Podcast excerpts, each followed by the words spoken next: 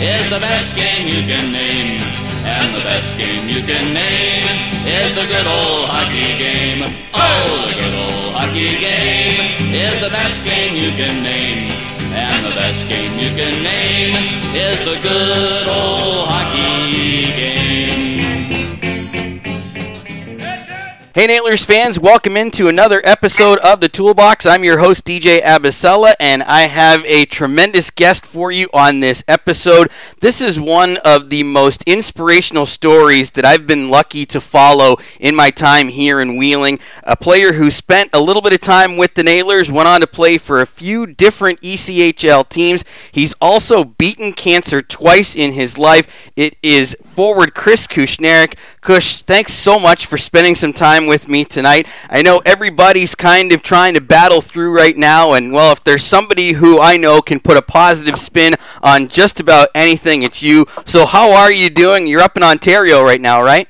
Yeah, I live in uh, I live in Ottawa. I'm doing great though. Like I'm building a house right now, so that's keeping me really busy. While I'm building the house, I'm living with my parents, so spending a lot of time with mom and dad. Um, I'm not sure if I want to say that on the air. You know, 30, 33 years old, living with your parents, but there's absolutely nothing wrong with it. You know, there. If you love your parents, you got a good relationship with them. Like, when else again are you going to be able to do that? So, I consider myself actually really lucky to be able to stay with them. But uh, I'm, yeah, I'm doing great, man. I, I got nothing to complain about. Roof over my head. I got. Uh, I'm still working. I do real estate appraisals. Obviously, the house keep me busy. I've set the garage up with some weight equipment, and I'm just looking forward to getting back to life. I look forward to rekindling the social connections more than anything. You know, I feel like that's something I miss, and uh, I miss restaurants. But apart from that, life very good. How you doing? I'm doing fantastic. I love the fact that you're diving into the real estate. We've had a few former players that have gone that route. I know Christian Manella does it out in the Cincinnati area. You played with him for a few seasons. You're also doing some work. You've been working still in hockey, which is awesome. I love the fact that even going past your playing days, you're still able to be in love with the sport. Doing some coaching in the junior level with the Ottawa Junior Senators, huh? Yeah, I saw that uh, that that Manella uh, he bought a house recently, and I believe he's a realtor now. Yeah, you know, it's just something that my my dad was really into. You know, the the whole real estate thing, and Ottawa's an interesting market because it's rapidly growing faster than any Canadian city, and it's expanding like you wouldn't believe. So basically, everyone who's getting pushed out of like Toronto because the values are too high there, the prices are too high, are all coming to Ottawa. So it's a really like interesting opportunity for that here. And then yeah coaching, um, basically coached with the Ottawa Junior Senators for four years. Took a bit of a step back this year, my fifth year, but then rejoined them at playoffs, and then COVID happened, so I, I don't really feel like I fully rejoined the team, you know. But uh, we were the two-time defending champs and lost in the semifinals in the national championships last year, but that was pretty cool. You know, it's uh, it's a big commitment though. Like I was explaining to you earlier, it's uh, it's it's a lot of time and it's a lot of thankless hours at times. But um, I would say the relationships I made with my fellow coaches and some of the players is what made those four years worth it for sure. What's it like working with such a young group of players, 16 to 20 year olds? It's interesting because like I you know I come from a somewhat different era you know like it's kids now are definitely um, they're not cut from the same cloth as even like I would say guys in my era in the uh, the 80 birth years especially after watching The Last Dance with Michael Jordan like you you, know you you see like the competitiveness and you see like how hard he is on his teammates. You see, you know, I just find that we don't we're missing a lot of competitiveness in the uh, the youth now. But what I will say is that the skill level is outstanding. Everyone can skate, so the game's faster. You know, everyone can shoot, everyone can handle the puck. So that that part is pretty impressive. But you know, I don't think the kids are as uh, mentally tough as you know the previous generations were. You know, I find that uh, you got to be really careful with every kid you talk to because they're just not ready for feedback unless it's really massaged properly with like like positive feedback, positive feedback, positive feedback, and then you tell them what they need to work on, and hopefully you get the response you're looking for. So I I found that was a bit of an adjustment.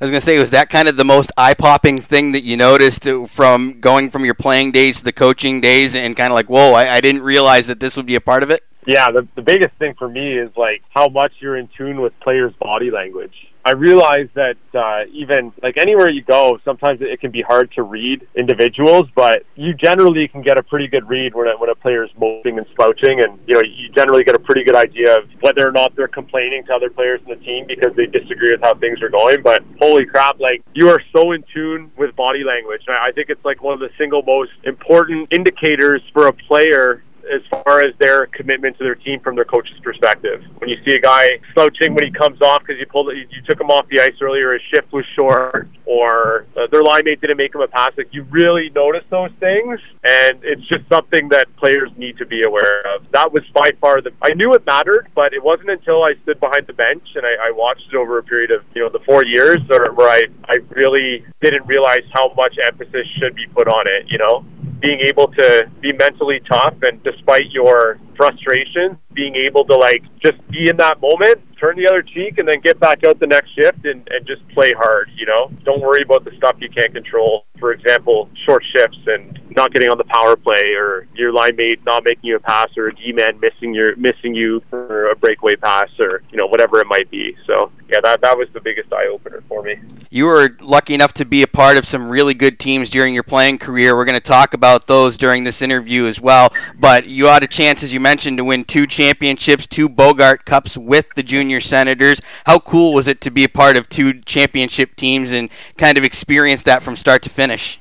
Yeah, I think the best part of those championships were the fact that we lost. So the team that we beat five years ago they had won five championships in a row, and they had beaten us the first year I coached five years ago. They had beaten us in seven games in the finals. We had won game six like nine one to force a seventh game, and uh, they basically just squeaked by us in that seventh game at home. The year after that, we lost them again. I think we lost them in six games. Kudos to them because they set the bar right. Like they basically set the bar so high that everybody would have been forced to either step up the recruiting game and you know their development game, or just allow them to run the league every year. So then that third year, I think we learned a lot from those two years we had lost them previously, and uh, yeah, we we took them out.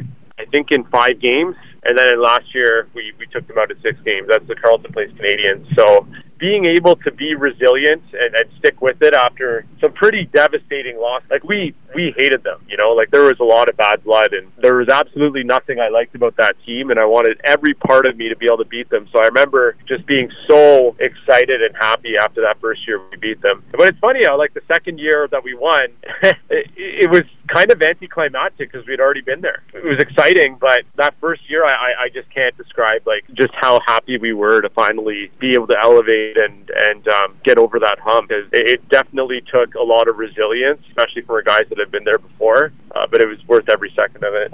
I always say that you have to build up. You can't just win right away because you have to learn how to lose and you kind of have to learn how to build your stuff. And that's how I want to transition into your playing career. And we'll pick it up your sophomore year of college. You transferred to Robert Morris University right up the road from us in Pittsburgh. It was just the fifth year of the program's existence and in Division One, and as it started to build up, your senior year, that was huge for them as they moved to a larger conference, and it was the first time that the program had ever had a winning record. What was it like to see that program grow and really kind of be one of those first classes to set the bar and really shine for the school? Well, what I would say about that last year moving to the Atlantic Hockey Conference was that I, I almost considered that like a bit of a step down, to be honest. Like it was nice to be able to land in a conference where you actually had you had a future because we knew College Hockey America. There were only four teams, well, three plus Alabama, who's now independent. So, like, we always knew they'd be independent. But what happens with only four teams in your conference is, or three other teams in your conference, you're playing all non-conference. Like, we, we were playing a lot of tough out-of-conference games. Whereas in the Atlantic Hockey, it's a, a somewhat of a weaker division, I would say. If you just look by virtue of the number of guys that move on to uh, the AHL and the NHL, you,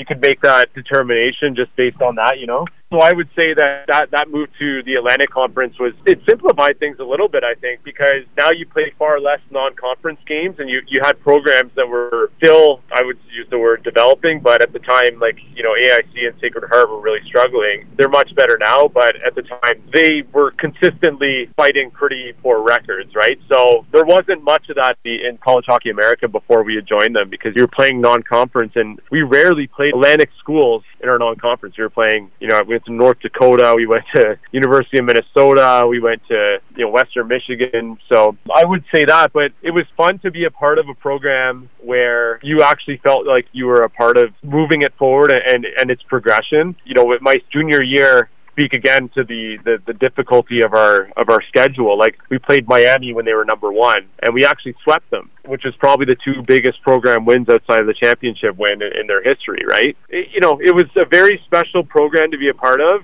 You know, I, I learned so much, and I was just lucky to have that opportunity to go there after Wayne State had folded. Really, it was definitely something special to be a part of because you know even now they still have the same coach, and and we we just still feel like a tight fraternity because there's only been what like 16 years of players go through there. So uh, yeah, you know I, I hold on to those memories pretty close to me.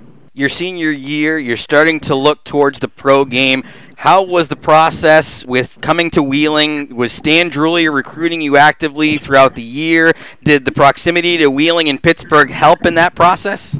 If we're on record here, I'll, I'll just tell you sort of how that'll happen. I, I got a bad concussion my senior year, so I didn't play all the games, and it kind of like put a damper because I, I had such a good junior year where I was almost at a point a game, and uh, it just really frustrated me. And you know, I wasn't as mentally tough then as I as I could have been because for me, I was just like, you know what, I'm, I'm throwing in the towel. I'm done. I've, I've had it. Like I, I've had a bad concussion. Uh, you know, I've been knocked down the lines, basically doing what the junior guys do that I coach that frustrates me. I, I was doing the same thing. So when the year was over, or the school year was over, I remember I had a, uh, an agency kind of working with me, but you know they, they weren't really doing much. He had said that Wheeling was interested, in, and Stan had like actively reached out on a couple of occasions, but I still wasn't sure if I if I wanted to uh, to go there or not. So I actually went and uh, I don't even know if Stan knows this, but I, I went away for spring break, and Stan had given me an ultimatum while I was on Panama City Beach, and he basically said, "You need to let us know by tonight if you're coming or not." And I had told him that I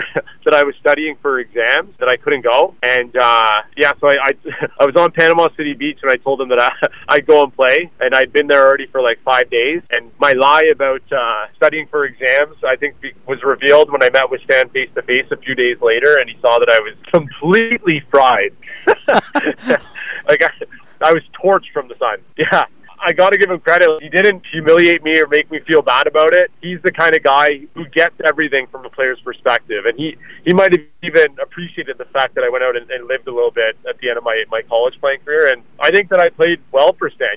I thoroughly respected him on a personal level and, and on a coaching level. Yeah, yeah, he was he was great. Well, if there was even the slightest of doubt, I think you made up for it really, really quickly because you scored in the very first period of your very first game, and you went on to score goals in four of your first five games pro. What made that transition so smooth from college to pro for you? I want to say that I, I went in with a free mind and I just said, like, I've almost got star power, like in Mario, you know? Like, it's like I've got the star right now, and what happens? Like, if, if, if it doesn't work out, then I, you know, go back to college and enjoy myself. Like, what do I have to lose? Why wouldn't I go out there and just have fun and firmly enjoy myself. Don't stress too much about systems. And I'm kind of, you know, going back to that one conversation I had with Stan where I was asking him a whole bunch of system questions uh, at practice before my first game. And he just looked at me and he said, Cushy, just go out there and play pond hockey. Just go out there and show what you can do. You know, you're, you're with two of the top players in the league. I was, I was playing with uh, Paul Crowder and Joey Haddad, which it's funny because when you walk into a new dressing room, you're sizing everyone up. You know, you're trying to think like just by looking at guys like who here is the top dog, or you know, who are the guys that are the engine behind this team. I probably looked at stats, but you don't know any of the names yet. You know, so when I when I saw it was on I was wearing gray with uh, Paul Crowder and Joey Haddad in practice. Like if you look at Paul Crowder and Joey Haddad, they look like average dudes. You know, like Paul had the big afro, kind of goofy looking, and Joey's like he's so laid back, always looks like he's kind of kind of baked. You know, so when I was with them two in practice, I, I didn't really think much of it. I thought I was on the fifth line. So when Stan told me I was with their top two guys, I was like, wow, like this is great. I'm actually going to get a chance here to show what I can do. I'm just going to go out and have fun. And I think that that's what really made that transition easy for me was that I just went out and I just like thoroughly enjoyed myself. And uh, yeah, it, it was great. I really enjoyed and appreciated my time in Wheeling and especially that playoff run. That playoff run, you had the ultimate moment in it. Game seven, second round in Greenville First of all, I always love asking this question. What were your emotions like playing in a game seven? I'm sure it was one of the first times that you had ever done something like that. But that's another interesting story because I'd been healthy scratched in game six, and I wasn't expecting to play in game seven because the guys that had filled my spot on the top line with Joey Haddad and, and Paul Crowder I think it was uh, Tim Crowder, and he had actually played a good game in Game Six. So I just assumed that I probably wasn't going to get back in. And so I remember I was I had a couple hot dogs in the stands. The the Brooks brothers were were in Greenville, and they looked at me. They're like, "Oh yeah, game food, eh?" And then I, I looked over, and they were eating. They they also had a couple hot dogs. And I was like, "How about you guys? You too?" You know, I smiled and I and I left. And then the next morning we had morning skate, and I was walking out of the rink, and Stan looked at me and said, "Like, Cushy, you ready to go tonight? Like, you're in." And I, I was surprised. And I remember I had to write an exam that afternoon, and you know, talking to not overthinking a situation. Like I wrote an exam, I hopped on the bus, I got to the rink, I was completely out of my routine of taking a nap and doing anything, you know, and I I just got there and I, I played free spirited, and I think that our line had all four goals in that win. It was a four three win, I believe, or five four. Maybe you know. You're right on the money. You had three assists in regulation, three three, yeah. and then you scored the overtime winning goal. Yeah, exactly. You know, and it was one of those situations where there was no preparation. It was just I'm going in, and if this is the last game as a professional I play, I'm just going to live in this moment. I'm just going to enjoy this, you know, and hopefully I can uh, help elevate us and bring us a win. And kudos to Stan for giving me that opportunity to go in because, uh, yeah, you know, the, the line was just hot and we were clicking. It felt really good to answer your question to get that goal. I remember it was Joey put it right on my tape on the back door. I don't remember everything leading up to it, but I do remember in overtime a puck was trickling over the goal line, and I, I swatted it out earlier in the overtime. And I, I remember being like, "I'm going to get rewarded," because that's what always happens when when when you make a great defensive play, you get rewarded somewhere. And I, I remember, uh, yeah, I remember thinking about that after I scored. So you said Haddad fed you, you tapped it in, and then just a complete swarm of wheeling nailers around you celebrating. Yeah, and then the team hopped on the bus for Kalamazoo, and then I went back to Robert Morris to do another exam or something. I, I couldn't do it remotely, but yeah, so I, I, I believe I flew back to uh, Pittsburgh, and then I met the team in Kalamazoo. Wow, that's I love hearing the stories, like the things that people would never know. That you were taking an exam the afternoon that you scored the Game yeah. Seven winning goal. That's just, absolutely wild. Yeah, I, I was just in the uh, the little hotel office. Probably cheated. I can't remember, but. That's incredible. So things yeah. took a different turn the next year. You end up getting traded from Wheeling to Bakersfield, and then in June you were diagnosed with stage four testicular cancer, which is going to rock anybody's boat. What was the first thing that you did? Like, who was the first person that you turned to looking for the support that you needed to ultimately overcome what was a big life hurdle? Yeah, that that year kind of sucked for me because I, I spent that whole summer, you know, that whole season just basically battling like an illness that was taking over my body, right? And I, I didn't know what was going on, even in the summer and even in the, the Hamilton Bulldogs camp. And when I came to Wheeling, like I just kept attributing all these crazy pains I was having in my back, in my side, and you know, going through my groin, everything, um, just to the wear and tear of playing hockey. But the reality is, is that I had a a very aggressive disease that was taking over everything, right? So my recovery was just my recovery after games is terrible. So that all happened, and the season had just ended. It wasn't a great year, and you know I think I, I had two concussions that year too, and uh, it was just one of those years you wanted to forget. But I, I I ended it on very good terms with the coach in Bakersfield. I was the first guy to re-sign with them, and I was looking forward to uh, you know what I thought was just going to be. I just had to get in better shape the next year. But the reality was is that my my condition was was worsening, and then in June, barely able to get out of bed, I went to the hospital and uh, found out that it, yeah, I had the metastatic testicular cancer disease. And basically, if you're asking who I turned to, I remember the first person I called was my dad, but I, I knew I was going to need more than that. So I, I became very rooted in my faith through that whole process, you know, and I, I'm guilty in the, in the in the fact that I've lost a little bit of that as time's gone on, but I didn't know what to do because the outlook was very grim. So I, I just turned to God to help me because I just didn't know. I figured whatever was going to happen was going to be in the, the hands of a higher power, and if it was going to be that I was going to have another chance at life, then it was going to be someone else's plan, you know. And and just lucky enough, I, I was able to to get that second chance. It took a while, but I got it. The hockey family's so tight too how special was it to see the different teams that you played for, even teams that you played against, players stepping up to help raise money and help Hockey Fights Cancer and help you be able to ultimately thrive? Yeah, what I will say is I was really moved by the teams that I had played for that really stepped up and, and jumped on board, you know, because the reality is there's no way we could have afforded the special treatments I got or the specialized treatments in Indianapolis, which I wouldn't have gotten here in Ottawa. There's no way we could have afforded it without, you know, Robert Morris, the Nailers, Bakersfield did a ton of fundraising. Like Bakersfield did a lot, you know, and former players, you know, guys doing their own little things and local events here in Ottawa. It came from so many different directions and I can't help but think that that was before the time when all these various online fundraising platforms were available. So we had like a the, the team chaplain in Wheeling, Gary Pignell, who would put together my fundraising website, and uh, that got that got a lot of traffic because there weren't what are those like platforms now that people use? It's what's it called? Like it's, the GoFundmes. Uh, yeah, exactly. Yeah, the GoFundmes and stuff, right? Because there's just so much to support out there. And like now that I had, you know, those weren't there, but I had my own website, myname.org, and we raised so much through that. And I just can't help but think but that the timing for all that to happen was perfect. So yeah, the, definitely the teams I was a part of, you know, the players I had played with, the university I went to, but overall, like the ECHL as a um, as an organization didn't really step up and do much. I was a little bit frustrated with that. You know, if I if I were to be honest, like they, I didn't really get much support there, but the individual organizations that were a part of that did a tremendous amount of work for me, and I owe them every ounce of gratitude that I have. And if there's anyone who's listening that that might have donated, like I love you, I thank you you, you know, and I wish I could like individually repay and like thank everyone now, you know. That big day that they told you that you were cancer free must have been the ultimate day. Where were you? How did you find out?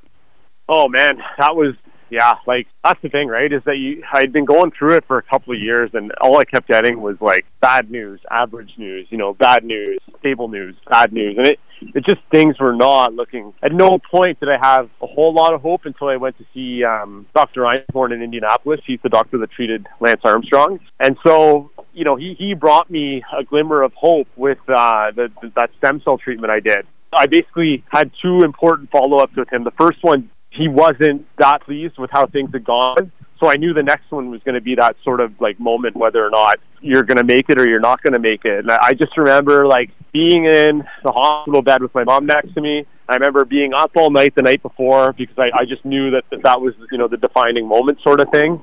And I, I remember like it's such a surreal moment. I'll never forget it. But I was just sitting in the bed and I could hear his voice coming from down the hallway, and I could just kind of tell in the tone, in the pitch of his voice, that he was about to like deliver some good news. He's such a warm person that I know that it would have broken him just as much as my family to have to deliver bad news to me or any of his patients. That when when I heard him coming down the hallway, I knew that he was going to deliver me good news. So he comes up to me, he's like, "Yeah," he's like, "I guess you heard the good news." And I'm like, "How am I going to hear the good news? You're the only guy that has it." And he's, he's like, and he gave me the index we were looking for was in the normal range. He basically told me that was the first time in the two years where he said, he's, I think you're going to make it. And I, I just started crying.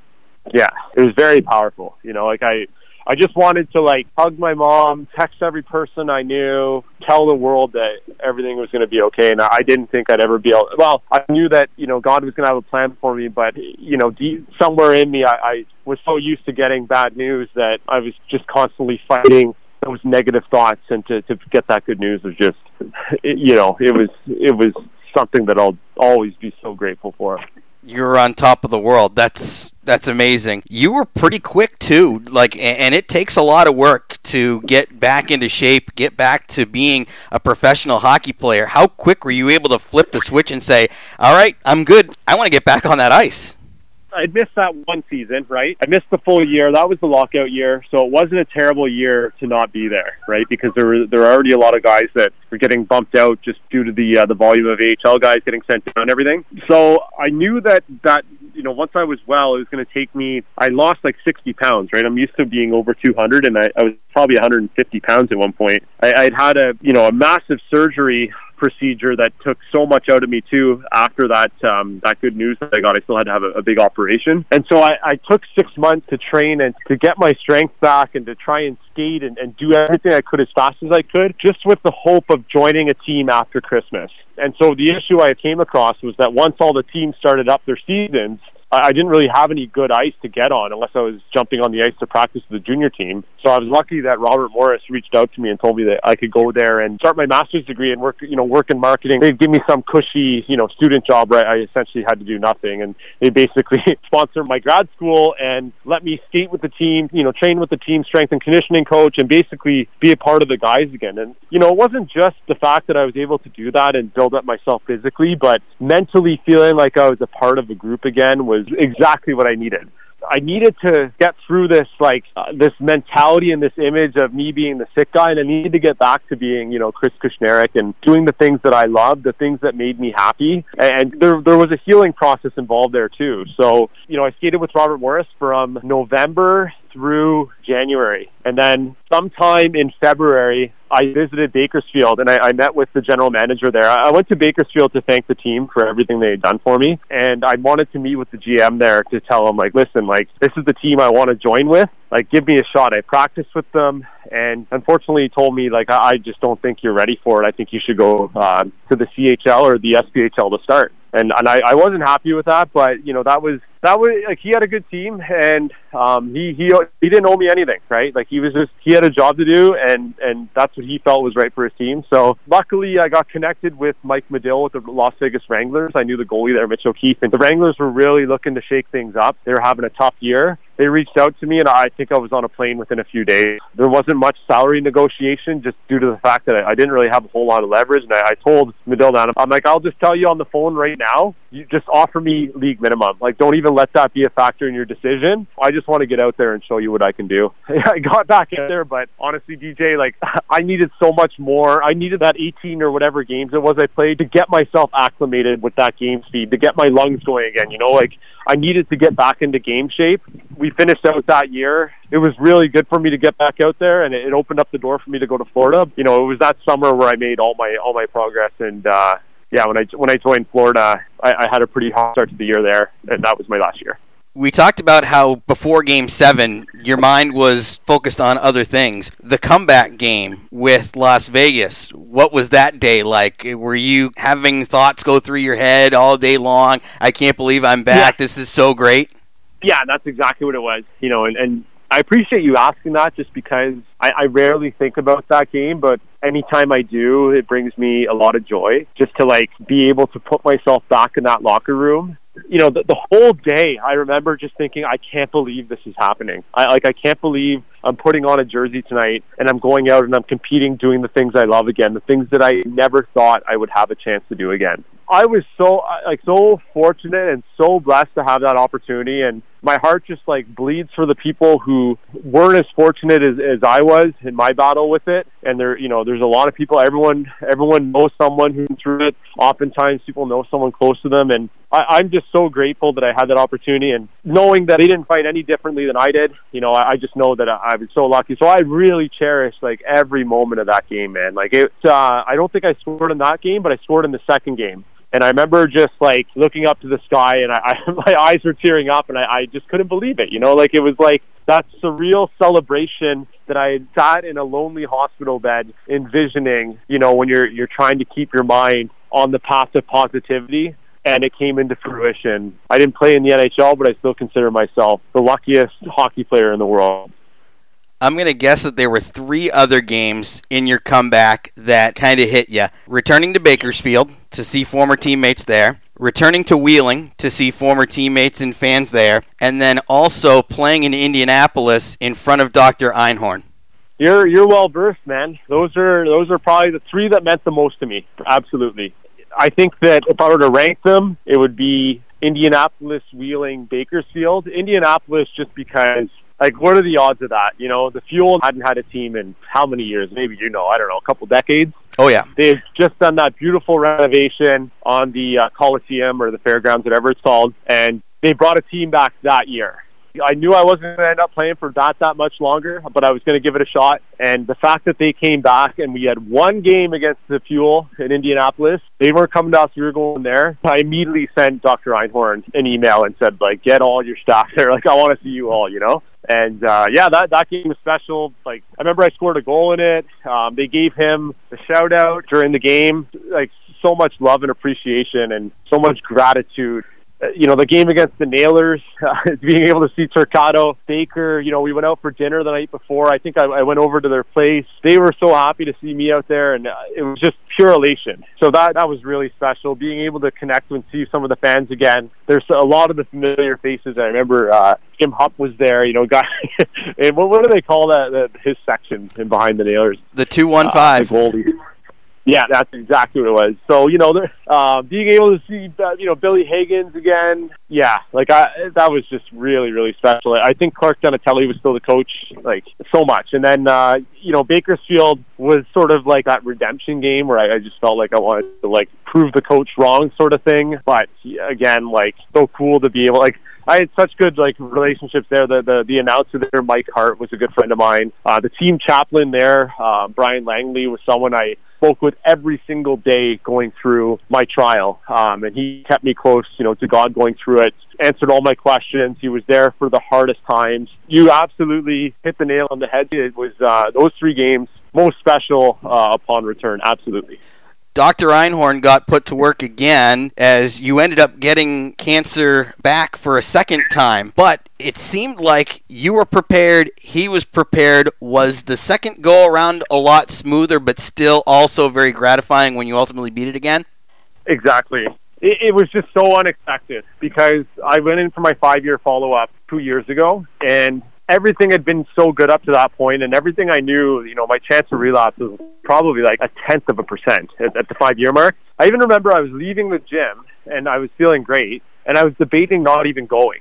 I was debating just saying like, you know, it's it's not worth my time. Like I know it's going to be fine. Like that's how far gone this whole thing was. And then you get that news, and at first she saw it and we thought it was a false positive and so we tested it again and it wasn't good again so then I, at that point I, I just reached out to dr einhorn i didn't know what to expect all those feelings of anxiety and fear and all those feelings creep in again you're, you know you're only human right so luckily it was a situation that only required a, surgery on my lung and we were able to get through it I was able to rejoin the team I was coaching with a couple months later, and uh, that was the year that we won the championship, actually, too. So you know what? Like it, it was extra special in that regard because it was another story of, of victory over circumstance. But I'm just again like really fortunate that we caught it at that time. And you know, what if I went for the five year follow up? Everything was fine, but then whatever it was that was there, that bad cell that was that began to act up, would have happened a couple days after my five year follow up. I wouldn't have caught it for a full year. So you know, luckily they're following me closely up to that, and we caught it at the right time it's incredible to hear how you're able to just go right in there and fight and persevere and come out on the right side of things and just it's got to be so inspiring for people to talk to you. Do you get a chance to speak a lot and really touch a lot of lives see people who are going through it and be their motivation just like a lot of your family and faith and hockey teammates worked for you yeah, like I, I've done speaking at schools, do like awareness speaking at schools and stuff. But I would say a couple times a year, I get unique scenarios where somebody reaches out to me with regards to something testicular cancer related, and I, I actively take a part in their lives. Like it's interesting. There was a player for the, the hockey team at the University of Ottawa whose sister had reached out to me probably a year and a half ago, and she had let me know that her brother had been diagnosed with testicular cancer, and she was just wondering because she was concerned about the way that his case was being handled over in Quebec, and was asking me if you know these types of things that they were doing were normal. So I, I was kind of shocked with, with what she was telling me. So I, I reached out to Dr. Einhorn and connected them, and uh, basically he was able to kickstart his healthcare team into gear because he's got this incredible reputation, right? So it only takes him a phone call to initiate action. And uh, I became a part of his whole journey as he was going through it because he had to do chemotherapy and surgeries and whatnot. And yeah, so you know, I've had a case like that. And last summer, a friend of mine from the gym got testicular cancer in Toronto, and he had actually first just told me like, "Listen, I'm, I'm feeling some lumpiness in one of my testicles. Like, like I, I don't know what to do." He's like, "I just don't." He's like, "I don't think it's much." And I'm like, "You know what? It's probably nothing, but." You better go and check anyway. You know, like why why wouldn't you? What do you got to lose? You know, and like in the event it is something, it's probably going to be simple. It's probably going to be a simple operation. You won't have to worry about anything after that and he ended up going and he, he was diagnosed with it. So as rare as it is, it's very rare, you know, and most people that get tested and checked for it, it is just, you know, nothing or a cyst or whatever. It does happen and it happens to young people. So I've been able to just be a part of quite a few people's lives as they go through something similar. And I, I feel like that's a part of the reason why I'm still here. Um, I don't really like actively seek it, but I think that because my story became so publicized, um, a lot of people like remember me for being the guy that went through um, cancer. So a lot of people do reach out to me, and I, I, I welcome that. You know, anytime, um, anytime for a conversation or for advice about what I would do. So yeah, it's definitely uh, something where you know I, I feel like I am a small part of this whole equation, maybe only for a handful of people, but it's something that I'm I get a lot of happiness and, and feeling like I can help someone else out. What would you say to folks right now who were in a situation where futures are very uncertain? Some people may have been affected, family members, friends, just trying to work through day by day and hopefully get back to what was normal life very soon you know, I, I always come back to, for me, it's about just being resilient, trusting that, you know, everything is in God's hands and he's to, whatever he has planned, he's to, you know, he's to follow through with it. I was told this quote once, you know, don't worry until you got something to worry about. We tend to tend to worry about whether or not we're going to have a job, whether or not we're going to be able to, you know, provide for the people that we love and all that. But the reality is that, you know, worrying isn't going to change anything.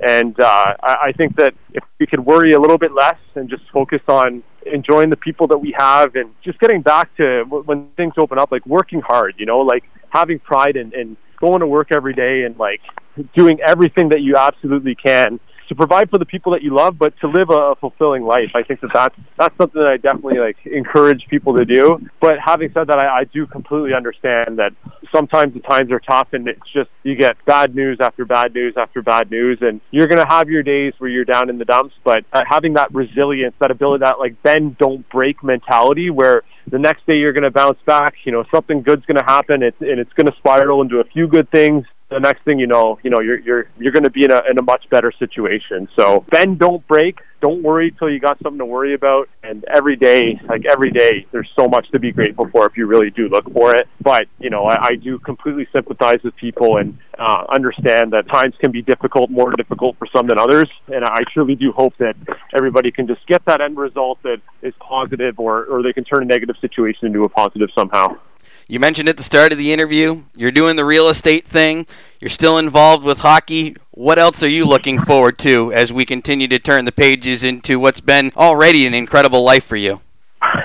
to be honest, BJ, like I really try really hard not to look too much into the future. I try and embrace that that day by day grind. So I look forward to after this conversation going and relaxing in bed, maybe throwing on a movie, getting a good night's sleep, and waking up tomorrow morning working out, going to the house and doing some work there, connecting with my family, connecting with friends, connecting with old friends like you. I don't think too far in advance because I, I know that, you know, I don't want to lose sight of what I have in front of me. So I'm looking forward to just living, man. I don't have any big plans to, you know, go on holidays or vacation or anything. I've got a very good life and I, I'm extremely fortunate for it. And I'm sure at some point I'll be back in the wheel and hopefully a few people there that I, I still recognize if not, you know, I'll be able to watch some good hockey, eat some good food, and uh, you know, life will be good. Relaxation sounds absolutely perfect right now. Kush, I can't thank you enough for spending so much time with me today sharing your stories. I mean, they're absolutely incredible. I know that the folks in Wheeling appreciated what you did here. The Game 7 overtime winner, being able to follow your story, being able to see you come back to WesBanco Arena as a member of the Everblades. And anytime that you want to come back to Wheeling, you let me know and we'll hook you up. Sounds good, brother. Well, if, uh, for everyone listening out there, it's going to be okay. We're going to make it through this, and uh, you know, be resilient. But uh, you know, I appreciate it. I love you all. Have a great night. Super huge thanks once again to former nailer Chris Kushneriuk for joining me on this episode of the Toolbox. I am so glad that he was able to share his inspirational story for you to be able to hear it directly from him. Just an incredible journey that took him to a very challenging situation with cancer to being able to not only beat that but come back and play and coach hockey. Just incredible to be able to hear that success that he's been able to have. As we get ready to turn the page and look forward to the month of June, things are certainly going to start to ramp up on the hockey side of things. As you'll notice that there will be a lot of roster notes coming out this month, whether it's the protected list, whether it's future considerations, deals being completed, qualifying offers at the end of the month. And I know that things are starting to get close where I'm expecting that we'll have a new head coach to announce within the next few weeks as well. So if you aren't following us already on our social media, media channels Facebook, Twitter, Instagram, and YouTube. Make sure you're doing that. You've already seen a couple of episodes of Nailing It Down, the story of the 2016 finals team. And also make sure you're on our email blasts as you will be able to stay up to date with all the latest going on with the Wheeling Nailers. This has been another episode of the Toolbox presented to you by Coors Light, the beer that's made to chill. I'm DJ Bassell saying thanks so much for tuning in today, and we'll look forward to bringing you some more great content throughout the summer.